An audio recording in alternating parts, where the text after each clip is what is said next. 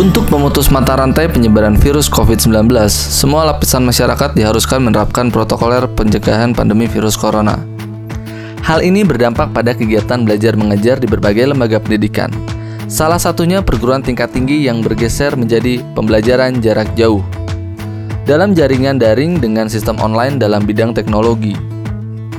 Tidak selamanya bidang teknologi meningkat selama pandemi. Beberapa perilisan produk teknologi mengalami penundaan, atau konferensi teknologi dibatalkan.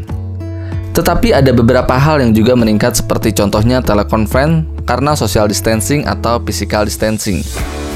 Kebutuhan interaksi jarak jauh semakin meningkat seperti platform yang digunakan yaitu Zoom, Google Meet, Skype, dan lain-lain. Banyak instansi atau perusahaan dan perguruan tinggi yang memanfaatkan fitur ini untuk berkomunikasi jarak jauh.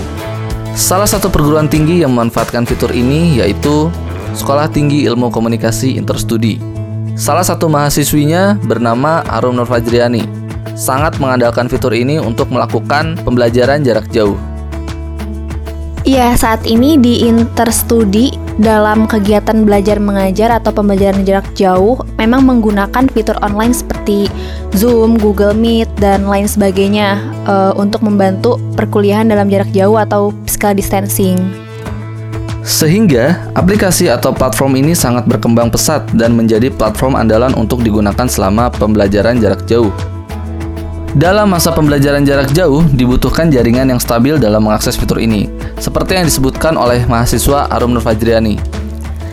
Uh, memang dalam perkuliahan jarak jauh ini uh, sangat membutuhkan kuota yang cukup untuk mengakses dan jaringan yang bagus untuk menstabilkan perkuliahan jarak jauh ini agar uh, komunikasi do antara dosen dan mahasiswa itu terjalin dengan baik dan tidak putus-putus gitu kan. Karena biasanya uh, saya tuh dalam melakukan PJJ ini biasanya tuh kalau nggak stabil itu malah jadinya terjeda gitu terputus-putus.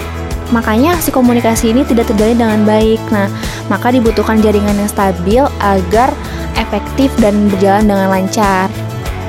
Untuk mahasiswa dan mahasiswi perguruan tinggi, walaupun kegiatan belajar mengajar dilakukan dalam pembelajaran jarak jauh, namun tetap harus dilakukan secara efektif dan dengan baik. Tetap mematuhi protokol kesehatan yang diberlakukan oleh pemerintah dalam pembelajaran jarak jauh.